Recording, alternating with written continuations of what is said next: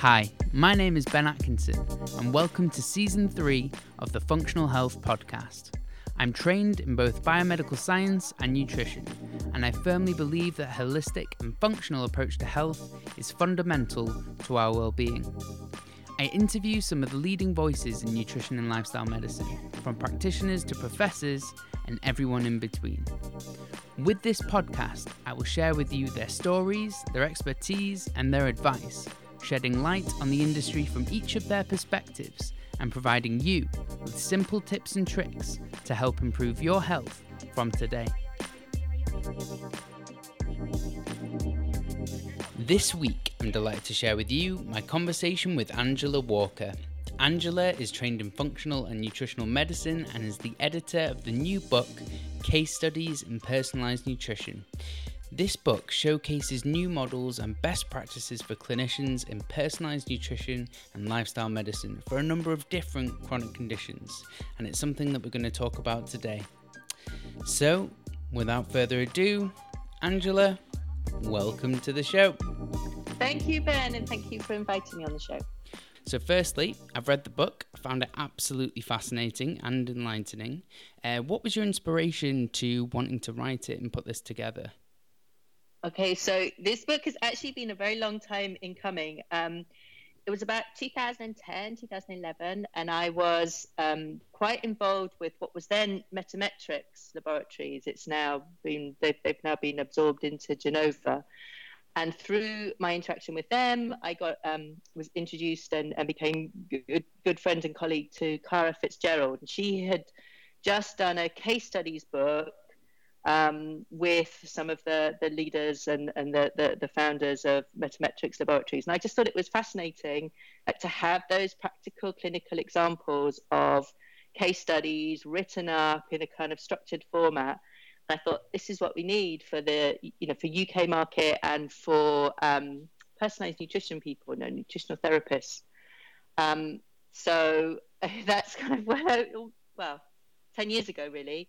Um, and I sort of tried to develop the book concept back then, um, but just didn't. Get, Other things got in the way, and then Singing Dragon came came to me a couple of years ago and said, "You know, we want to do this series. Have you got any ideas?" And I presented the idea to them, and uh, yeah, they they snapped it up. So it's been a long time coming, and I think it's it is super important to present to, to get more systematic about how we present case studies and as a as a demonstration of, of what it is that personalized nutrition can do and, and the evidence that, that supports what, what we do in practice. Yeah, absolutely. And in the book, you cover um, kind of conditions ranging from gut health and co- cognition and mental health to endometriosis to even autoimmunity. How did you choose these kind of topics and why do you think it was good to present them? Okay, so I wanted to um, cover the kind of like the big themes of of the, the type of cases that we see in practice, and I also wanted to kind of handpick the, the practitioners um, who I invited to to contribute because I think there's a, there's a wealth of different types of practitioners who are out there, and there's some who are you know who have quite a public voice um, we hear a lot about what they do. And I wanted to, you know, I've got some of those um, because, you know, they're brilliant and very knowledgeable and experienced practitioners for all the right reasons. But I also wanted to showcase some of the sort of lesser publicly known practitioners, but who are absolutely kind of deep rooted in their expert knowledge. So, um, you know, and their specialisms there. So, it was kind of a combination of picking the key themes that we see as practitioners um, in clinical practice and sort of what the specialisms of the of the individual practitioners were, and it, it seemed to sort of um, work out. Obviously, we've got kind of a few crossovers where you you got gut issues that sort of pre- prevalent in quite a few cases. You've got although there's only one case that is specifically chronic fatigue case, you've got sort of chronic fatigue type um, uh, symptom patterns in, in quite a few of the cases. So of course there's lots of lots of crossovers, but but yeah, that was basically why I designed it and put it together in, in that way. Yes, and what was really nice to see, well, for, for me anyway, and I kind of geeked out on this, is that the inter- interconnectivity between these kinds of conditions and, and the amount of overlap that there is between them as well. Um, I remember Dr. Tom saying, you know, the, the chain will break at the weakest link, and it seems like a lot of the functional problems are very similar with these um, patients or clients, but the outcome of their uh, their condition was very different. Absolutely, and that's that's what we all kind of learn as practitioners that the, the diagnosis that they have received from their medical practitioner, if they've got a diagnosis, is is almost is very important. But in a way, it, that doesn't tell us what are the what's the root cause of their issues. And so we as practitioners in personalized nutrition need to go back to what is the root cause, and that's going to vary and have lots of crossovers, as you say, with with um, in, in lots of different you know, two people may have exactly the same condition, but they've got very different root causes. Another two people can have very different conditions, but they've got exactly the same root causes. So yeah, it's it's exactly as as, as we we know it works in, in clinical practice. Yes, and I think it's very easy for people to kind of digest and understand that when you say like you can have the same diet as someone else, but you can um, acquire or develop a condition which is entirely different. It's the same when we look at like twin studies and we, we look at someone who's basically had the same environment and the same kind of food and interventions throughout their life, but they'll end up with entirely different conditions by the end of it. So one might present with IBS and the other one might present with an autoimmune condition, but even though they've had the same upbringing, if you will. I find that fascinating as well, but it shows you how you need to personalize an approach based on um, not just the underlying root cause, but also their their symptoms as well. Yeah, totally. And I I think there's there's a there's a danger in our field that we can get sort of very fixated on oh you know the FODMAP diet or the paleo diet or the ketogenic diet and sort of try to make that the answer to so many different conditions. And and it's actually just not it's not that straightforward because there is a need to really when somebody has a chronic condition, when they've been unhealthy, when they've been ill for a number of time, a, a, length of time, there's often a need to really personalize and to tailor things for them. And you know, they don't just need a copy cutter um, version of the diet that's you know sort of handed out that they can download from the internet. They need it to be really tailored and personalized to them to their individual needs. And I think that's what we tried to really pull out and to demonstrate in, in, in the book. You know, there are lots of examples where somebody followed, you know, a FODMAP based diet, but it was adapted to them to be personalized for their individual needs. And, you know, you, you can see many different examples of that throughout the book. Yes, and I was just about to bring that up actually, because I think someone was following FOD, the FODMAP based diet, but they actually removed the kind of very high FODMAP foods, but left other FODMAPs in, and to see how they would fare. And they actually fared very, very well, rather than strip everything back to very, very basic and then build yourself up, introducing more and more FODMAPs as you kind of move throughout the diet. I thought that was really interesting as well. Yeah, again, we I really tried to make sure those the, way the, um, the, the practitioner adapted the diet to tailor it for each individual situation. I wanted to make sure that that really came out so that this wasn't just about, you know, I'm going to take that diet off of the shelf and hand it over to this person. Um, and, and really to, I, I guess, as a sort of training exercise to really demonstrate why that was important. So I think it was in um, Lorraine's case where the, the, the, patient had, had taken a FODMAP diet, but she'd really sort of gone all in and she'd ended up on, on quite a sort of heavily refined diet. And so she had to sort of be, uh, be guided back as to, to how to make that a, a little bit more relevant and a little mm-hmm. bit more um, personalized for her. Because I think so often, you, you know, we've all been in that situation where you, clients come to see you and they've become – they've followed such a restricted diet that they've just sort of you know they're basically only eating kind of three or four different foods and and that's starting to become a problem like the diet's become an, an inhibiting factor mm-hmm. not a helping factor Um, and that that's that can be so often the the, the risk, um, and, and, we're always trying to sort of adjust and, and, and to protect clients from from that sort of thing. Yes, I think it's absolutely hugely important. Um, a question which I get repeatedly asked now, and it's just popped into my head, is nutritional therapy evidence based? And similar to how doctors use evidence based medicine, you describe evidence based practice in the book. So, what does this mean and how is it used? Yeah, yeah. So, absolutely, nutritional therapy or personalized nutrition is and should be evidence based. And in my in my view, this this book is an important step in sort of laying down the foundations for how we demonstrate that that evidence exists and demonstrate that to the wider audience, not only to the clients that we see and the potential clients that we see, but also to other healthcare practitioners.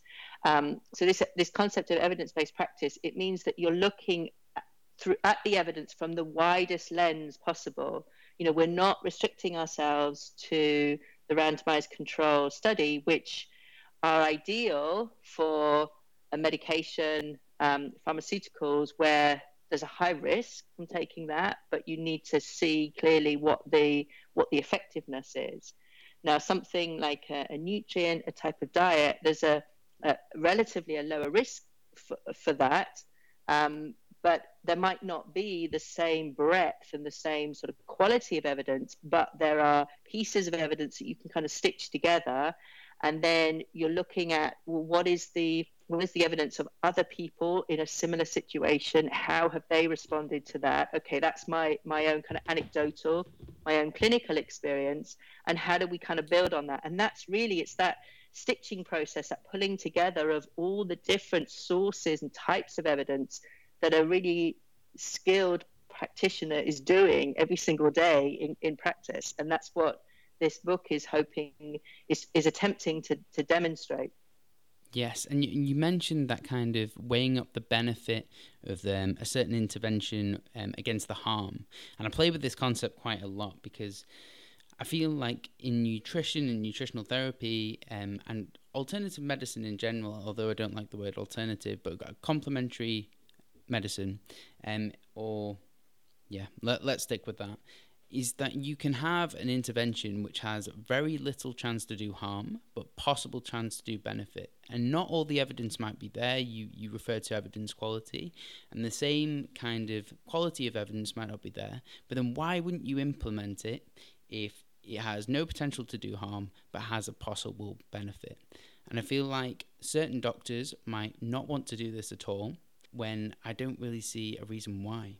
Well, I think patient patient preference has to come into a lot of this, and and some people want to find a non-pharmaceutical approach to the issues that they've got, mm. and you know there are times when the pharmaceutical approach is absolutely what's needed, and there are times when there is a choice, and patients should have, clients should have that choice as to how they want to approach it.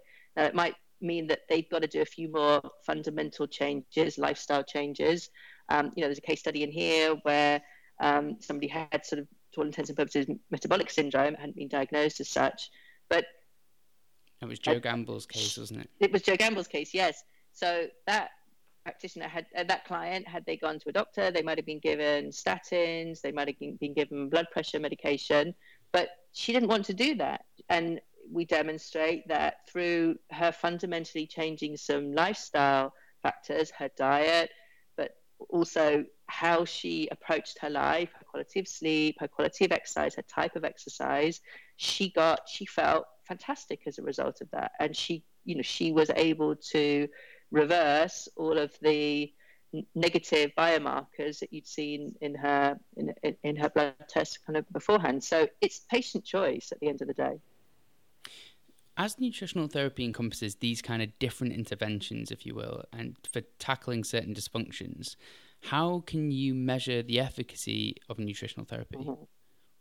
Yeah, so no, this is a really hot topic, and I think kind of in the past, when I look back to when I was training sort of 12, 13 years ago, it was a little bit of a head in the sand approach that we had and that's not sufficient if we want to really honor our profession and, and help to take it forward. So there's a lot of work being done. Um, Miguel is, is spearheading something with, with BANT um, where we look at the patient related outcome measures, so, so PROMs, this idea that the patient, the client dis, defines what and, and, monitors their own progress. So, so, an example would be the MyMOP, the Measure Yourself um, medical outcomes, um, and there's there's various other questionnaires which are sort of used in that you, you give yourself the questionnaire, you score yourself at the start of the um, intervention at the start of the diet changes, and then you monitor yourself maybe sort of every four, six weeks, and you score yourself. And so you can see your self-reported symptoms changing. And I think that's that's going to be another key plank in how we sort of build this whole this changing approach to how do we perceive and how do we report and look at evidence in, in this field. Um, so we did that's why we there's there's a there's an important chapter I think on uh, uh in the book I think called um, which is called the evidence um, building the evidence case and we we mm-hmm. discuss present exactly that because we felt it was such an important point to raise within the the whole topic. Yeah, and I guess it's quite hard for people to grasp because nutritional therapy tends to encompass or tackles a lot of different conditions, and that raises a great level of skepticism, I think, from a lot of people as well. When I think the underlying dysfunctions for a lot of these conditions are very similar. So, therefore, they kind of, um, what's the word I'm looking for? Overlap and are relevant to other conditions as well, if that makes sense. Absolutely. And I think this is, this sort of highlights that that difference of approach between the, the conventional medicine, which tends to look at okay, it, it, the, the silo type approach. Okay, you've got diabetes, so what do we do with diabetes? You know, we just stay within that that silo of diabetes versus uh, personalized nutrition or functional medicine, which looks at okay, this person is expressing these symptoms. What are the root causes of those symptoms? And as mm-hmm. soon as you come at it from a root cause point of view, it, it kind of becomes obvious that, yeah, inflammation is going to play a big role, big role. Um, out of control, oxidative stress is going to play a big role. The microbiome is going to play a big role. And mm-hmm. these are all things that your diet, your your lifestyle can fundamentally shift over relatively short space of time. Yeah, absolutely. And that's not, you know, anything radical. We know that from the scientific evidence as well. But how do you find working with health or medical professionals when you are working with a client? Because I understand, like, a, uh, so some of the tests you might have to get done through medical means. Yeah, yeah, and so I I haven't done any. I, I I've done less less clinical work over the last kind of few years. Um, really, as I've been sort of focusing more on on, on the book and on on on other areas, but. I was heavily involved in the Optimum Health Clinic, where we specialised in people with chronic fatigue, um, and you know I worked with them for kind of seven or eight years, and still still have clients with them, but just at, at a much lower level. Um, and there, yeah, we would always have that interface with well what are the medical what are their medics saying and it's actually it's actually quite fascinating and encouraging that increasingly i would say over the years we got much more receptive um, interaction with with the medics. I don't think there are any hard and fast rules about it because uh, I think it, it, it, really depends on the individual and on the individual medic medic involved. Um, but you know, my my best practice, and I think you know, is advocated sort of in the book and through various of the cases which had that interaction with a medic. It's just share the information, um, keep it succinct, explain what it is you're trying to do, explain why you're asking for that test, um, and and share your approach as much as possible, and and be prepared to support the evidence for why you think that that approach is is, is the right one. And I think again, it's an important part that how we interact and how we communicate with uh, the medics is, is really important for how the, the whole profession is going to develop and, and evolve. Absolutely. And I think people are becoming much more open minded to this as well. Certainly, well, I'm very biased in the, in the kind of the, the people that I mm-hmm. certainly speak to within this field seem to be very open minded about it too. And I think as evidence is kind of coming to the forefront and nutrition is becoming more sexy, you know, it's almost becoming like quite fashionable to be healthy and things like that. People are starting to take notice but yeah. it's very very interesting to see how that interplays with our relationship nutritional professionals with the medical profession as well how do you see personalized nutrition developing in the future well i hope it's going to grow in recognition and and really almost become sort of mainstream kind of become the norm i mean my my sort of bigger vision is that this is just this isn't the the words you do we call it alternative medicine? Do we call it complementary medicine? Mm. like I, I don't I, i'd love to see a point where those don't even come into the vocabulary. It's just this is the approach to healthcare and to people's healthcare and that you look at the root causes and look at what you can address what habit changes what you can address which essentially all come from lifestyle, so from diet, from exercise, from sleep, and you know, guide people on how they can make those changes and why it's why it's relevant for them. So, you know, I think we've got a long way to go before that happens, but I think there's there's really exciting um, kind of developments and sort of shoots. Like I was listening to your your chat with um, Robert Thomas and yes, you know the biological brilliant. treatment of of cancer and how in some of those areas actually the recognition of that the treatment is going to be more effective if the patient's digestive system and microbiome is kind of in an optimal state. And mm-hmm. I've you know, I've, I've heard similar anecdotal stories from my own clients. Um, you know, I do some corporate work with one of the big pharmaceutical companies, and I'm hearing those similar kind of stories and that recognition of the importance of lifestyle um, really kind of coming to the forefront.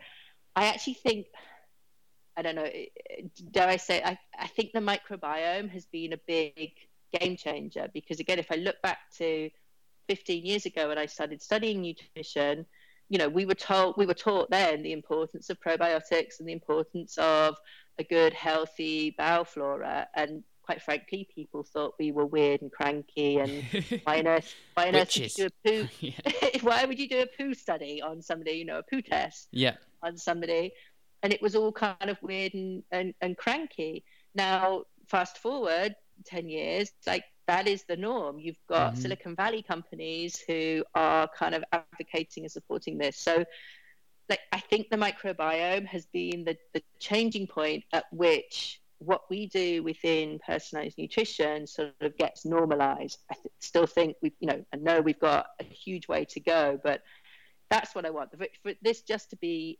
mainstream.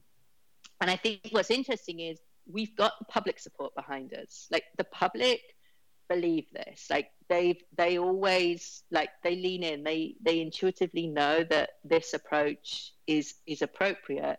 I think the resistance is with some of the sort of old school medics. And and slowly slowly we're, we're kind of getting there and, and, and shifting things Another question I wanted to ask you about is functional testing, because a lot of people ask me, you know, we know functional testing happens in nutritional therapy clinic, but is it needed and why?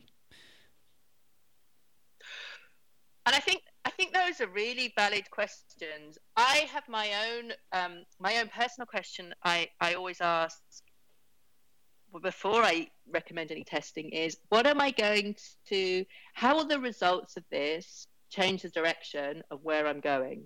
Will it, will it change my recommendations on diet, on supplements, on lifestyle? Um, and if the answer is no, then I don't think it's a, it's a valid test to do. Um, I think this is a really important area because as clinicians, we know how important testing can be and I think the, the, the book and the cases that are covered within that give some fantastic examples of where testing was able to absolutely unlock like a missing link or unlock and pinpoint what was a you know an underlying factor mm-hmm. for, for for one of those cases.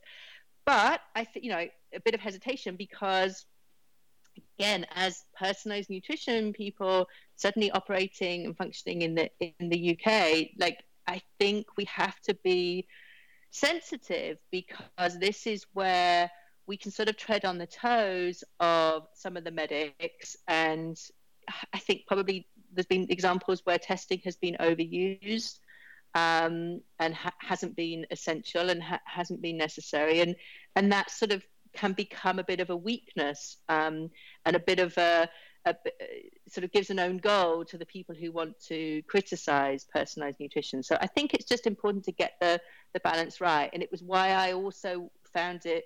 I thought it was super important to do a separate chapter on functional testing. And again, my own experience, I, I um, had a role in what was then Nutrition Geeks, they're now in Vivo, in Vivo Clinical, um, where they were the distributor of Metametrix. So I, you know, had a fantastic training and, and grounding um, education really with the, the, Metametrix people, which is where I met Kara Fitzgerald. Um, and I think it's super important to kind of acknowledge and, and respect the role that testing can have, um, and for there to be a tool, a resource, if you like, that was independent from the testing companies. Because part of the challenge you've got as practitioners is all the training and all the education on testing comes from the laboratories themselves. So you've just got an inevitable sort of, you know, there's a bias in there because they, you know, they can't be impartial. Um, and so I wanted to uh, have have the chapter in the, in this case study book that that really kind of offered that impartiality when it comes to to testing. One thing which I think people struggle with is the availability and the affordability of these tests as well. Even if someone's saying that this would be very useful for you, someone might be worried because it's a very expensive test. You know, these can range from anything from eighty pounds all the way to three hundred and fifty pounds. So, what do you think with that? And up. It, yeah, well, and up. I yeah. definitely and up. Um, so what do you think about that? Do you reckon? Yeah. Can we have some um, benefit without using them as well? Totally, totally. And I think, you know, they are not they're not an essential part of personalized nutrition. They're a hugely important part of personalized nutrition, but there are many, many examples of where clients can be helped and guided with personalized nutrition without using without using testing. Um, I think they their their role was perhaps overemphasized. You see a lot of examples in the cases in this book because we were looking at particularly complex cases. But mm-hmm. you know, Lorna's chapter, for example, had very, very little um, testing, no functional testing. It was really only thyroid results, which had come, which had come from the GP. So you know, we did have the the, the full, you know, examples of of, of cases which don't use functional testing. I guess again, if I'm if I'm sort of putting my visionary hat on, mm-hmm. where would I love to see that that this goes? Well, if we get to a point where personalized nutrition kind of really comes into the umbrella and it's just it's part of how how we do how society does medicine how society does wellness and health and, and prevention then in the same way as you know you don't pay point of use for the NHS. You you know pay in other ways, but it's it, it it's not it's free to, to use at the point of um, uh, point of use. Then that would also be the case for some of this functional testing. But again, you've got to really kind of merge the two systems, and you've got to really it, how do we how can we integrate and bring personalized nutrition um, fully into it, fully yes. into the the medical system. Yeah.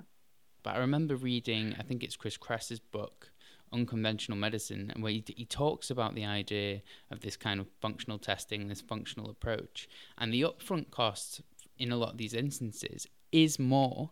But if you're able to solve the root cause of the problem and remove the condition, for example, whether that be hypertension, high cholesterol, things which need or quite often will be will have medication to control them um, you remove that burden on the NHS or any healthcare system, and then the overall cost on that system is smaller, even though there's an initial upfront cost which is greater. Does that make sense? Yeah, yeah, and I think absolutely. But what we have to fundamentally share is impressions cost. Yeah. so at the moment now, certainly in the in the UK, where the the impression is that medical care is free. Well, the reality is it isn't. You've paid for it in another way. Mm-hmm. But I think you know we we have this model of don't worry, wait until you get ill, then come to us and we'll give you something to fix that. Whereas actually, if we turn it around and say, okay, well, what what can you do to prevent these conditions? That, by the way, is also going to make you feel more energized, more vital, have clearer cognitive function, and generally feel better and have a better quality of life then you don't have all the you know hidden costs further down the line. But it's a it's a big shift to do, and it's going to take some sort of bold initiatives to to get there. But yeah, it's it's feasible and it's and it's doable. Um, and I like I, you know, there's a lot of us who kind of are, are, kind of how can what can we do to help move things towards that? So, yeah, that's our goal. One personalized nutrition book at a time. That's, uh, that's no, I think it's fantastic, and um, I'd highly recommend it to anyone. What is the most significant health change that you've made in your life after you've experienced all these things, and why? Um, so this is an interesting question. Um, honestly, I think it, it's it's it was making the decision to study nutrition because what that led me to was not only the fundamental changes in my own lifestyle, but it also led to a completely different lifestyle, um, you know, and a, career, and a career change. And I think looking back, you know, in my 20s and 30s, so much of that time, my lifestyle just really was not conducive to feeling healthy. And I don't think I can pinpoint it to I changed my diet or I started exercising more, or I started sleeping better. I don't think I could pinpoint it to one thing. It was that whole shift of lifestyle that allowed me to be happier, to be more fulfilled, that allowed those things to just happen more automatically. So that's probably, you'd probably much prefer like a simple answer of like, oh, I just started eating more avocados, but that's the truth. yeah. It's usually not always that simple though. Um, yeah. How do you think personalized nutrition can be more integrated into healthcare? Look, I think we, we talked lot we talked lots today mm. about the vision and, and how that could how that could be. I think the way that that's going to happen is by re- by being disciplined in how we approach the, the way we present the evidence. And I think we've got to kind of lean in and figure and, and do things like I'm, I'm considering and looking at options for how do we how do I expand the case study book? Like how do we take that as a platform and then build on these n equals one studies where we've you know we've got thousands of them happening in the UK right now. Like how do we systemize that? And there's examples. Um, you know, I'm collaborating with people in the US who are trying to do a similar thing. So I think that's one important step. Then there's the, the, the bodies of, of how do we use the, the proms and how do we use that as a way of sort of formulating? Because it's it's only if we can demonstrate this evidence that that's the only way that we're going to get fully integrated. And, and we've got to be able to talk the same language. We've got to be able to work um, you know collaborate by using the same language and having a have, having that sort of synergy within the within the system. So, yeah, Just it's as... a long it's a long job, but we've got to go that way. So, it's like a practical bit of advice for practitioners. Would you say they have to create more detailed, comprehensive case studies in order to add to this body of evidence?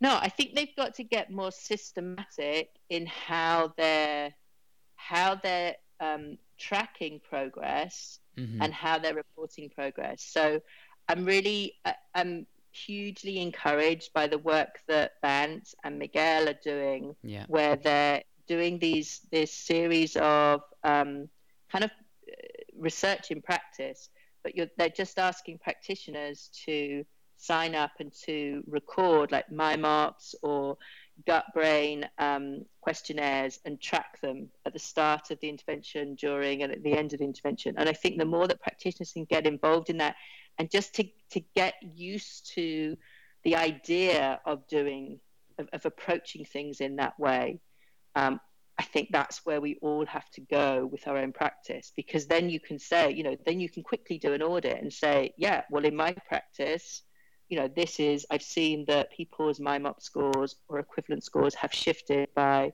three, four, five points over three months. Like, that's a measure of the effectiveness of what I'm doing. It doesn't matter that all my interventions were, were personalized, but you've got a systematic way, way of demonstrating your effectiveness. Brilliant. And last but not least, can you please provide the listeners with three tips to help improve their health and well-being from today? Uh, I think this always comes comes back to more vegetables, like yeah. more vegetables, like that, and the and the diversity and the and the different types and different varieties of vegetables. Um, obviously, kind of reducing down the sugar, like cutting out all the the refined sugar and the hidden sugar that that that we see so often, um, but also improving the quality of sleep, which I think is it's not the hidden um, problem anymore because you know there's there's so much more kind of awareness and understanding kind of out there. But I think a big issue that we have with our quality of sleep is is devices, like the use of devices.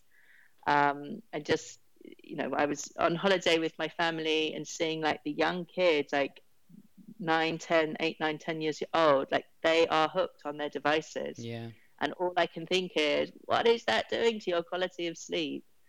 Um, because you know when you obviously when you're using that at the end of the day, it affects the blue light affects uh, your production of melatonin. Mm-hmm. So I, you know, the importance of sleep in terms of our, our overall health, I just I, I don't think can be underestimated. Um, so doing things that will improve our quality and our length of sleep, it's made a huge difference for me. Fantastic. And a third one? So sleep, devices, sugar, and vegetables. Okay, well, I yeah. had four. You had four. Okay. if you want another one, them. I would say. Don't worry. if you want another one, I would say fermented foods and drinks. Yeah. Like get it because getting it's a simple way. I think especially with the fermented drinks that you now get, you you get you see such an increase in in the use of kombucha and the availability of kombucha. Like we have to be careful because I've drunk some of the kombuchas in the UK and they are horribly sweetened. So you have to kind of check the the, the sugar content. Of course, they're going to naturally have sugar that gets fermented, um, but but not they shouldn't have added sugar on top of that. Mm-hmm. Um, and I think that is just such a simple way to increase the diversity in the in the gut bacteria and then you know we know that that has a kind of multitude of event multitude of in, impacts so there you go four or five perfect thank you so much um, Angela, it's been a huge pleasure to have you on the show. I really appreciate your time. I will link to everything that we've talked about in the show notes. But just before you go, can you please tell the listeners where they can find you and what exciting projects you have coming up? Yes. Um, so I, you can find me. My website is feedyourselfsmarter.com. Um, I have a, a Facebook uh, group, and I also have a, an Instagram account, Feed Yourself Smarter. So it's all the same. That's kind of my branding. Um, and I have also started and, and developing a, an, an online program. So um, my, it's my fundamental belief that a lot of what we do in personalized nutrition we can actually do in a group format um, mm-hmm. and in an online format which makes it so much more accessible readily accessible to um, to clients to people to consumers kind of in a in a day-to-day basis so i've just started my first um, cohort on the on the online um, on the online program uh, which called Food for Thought. So within with uh, on any of my social media channels, you'll you'll see sort of updates and information about that about that. Perfect. Um, I'll link to all that in the show notes. Angela, it's been a huge pleasure to have you on the show. I've really enjoyed speaking to you, and I do hope that we can do this again soon. Thank you very much. I enjoyed it too. Thank you for listening to the Functional Health Podcast. You can find links to everything that we talked about today in the show notes. If you have a second, please consider leaving a five star rating on iTunes. It really does make a huge difference and helps get this valuable information out and reach more people. Don't forget to subscribe so you can stay up to date and know whenever I release a new episode. You can connect with us on Instagram, Facebook, or our website, and all questions are welcome. As always, thanks to Josh Aurelia for the editing and Alan Harper for his support.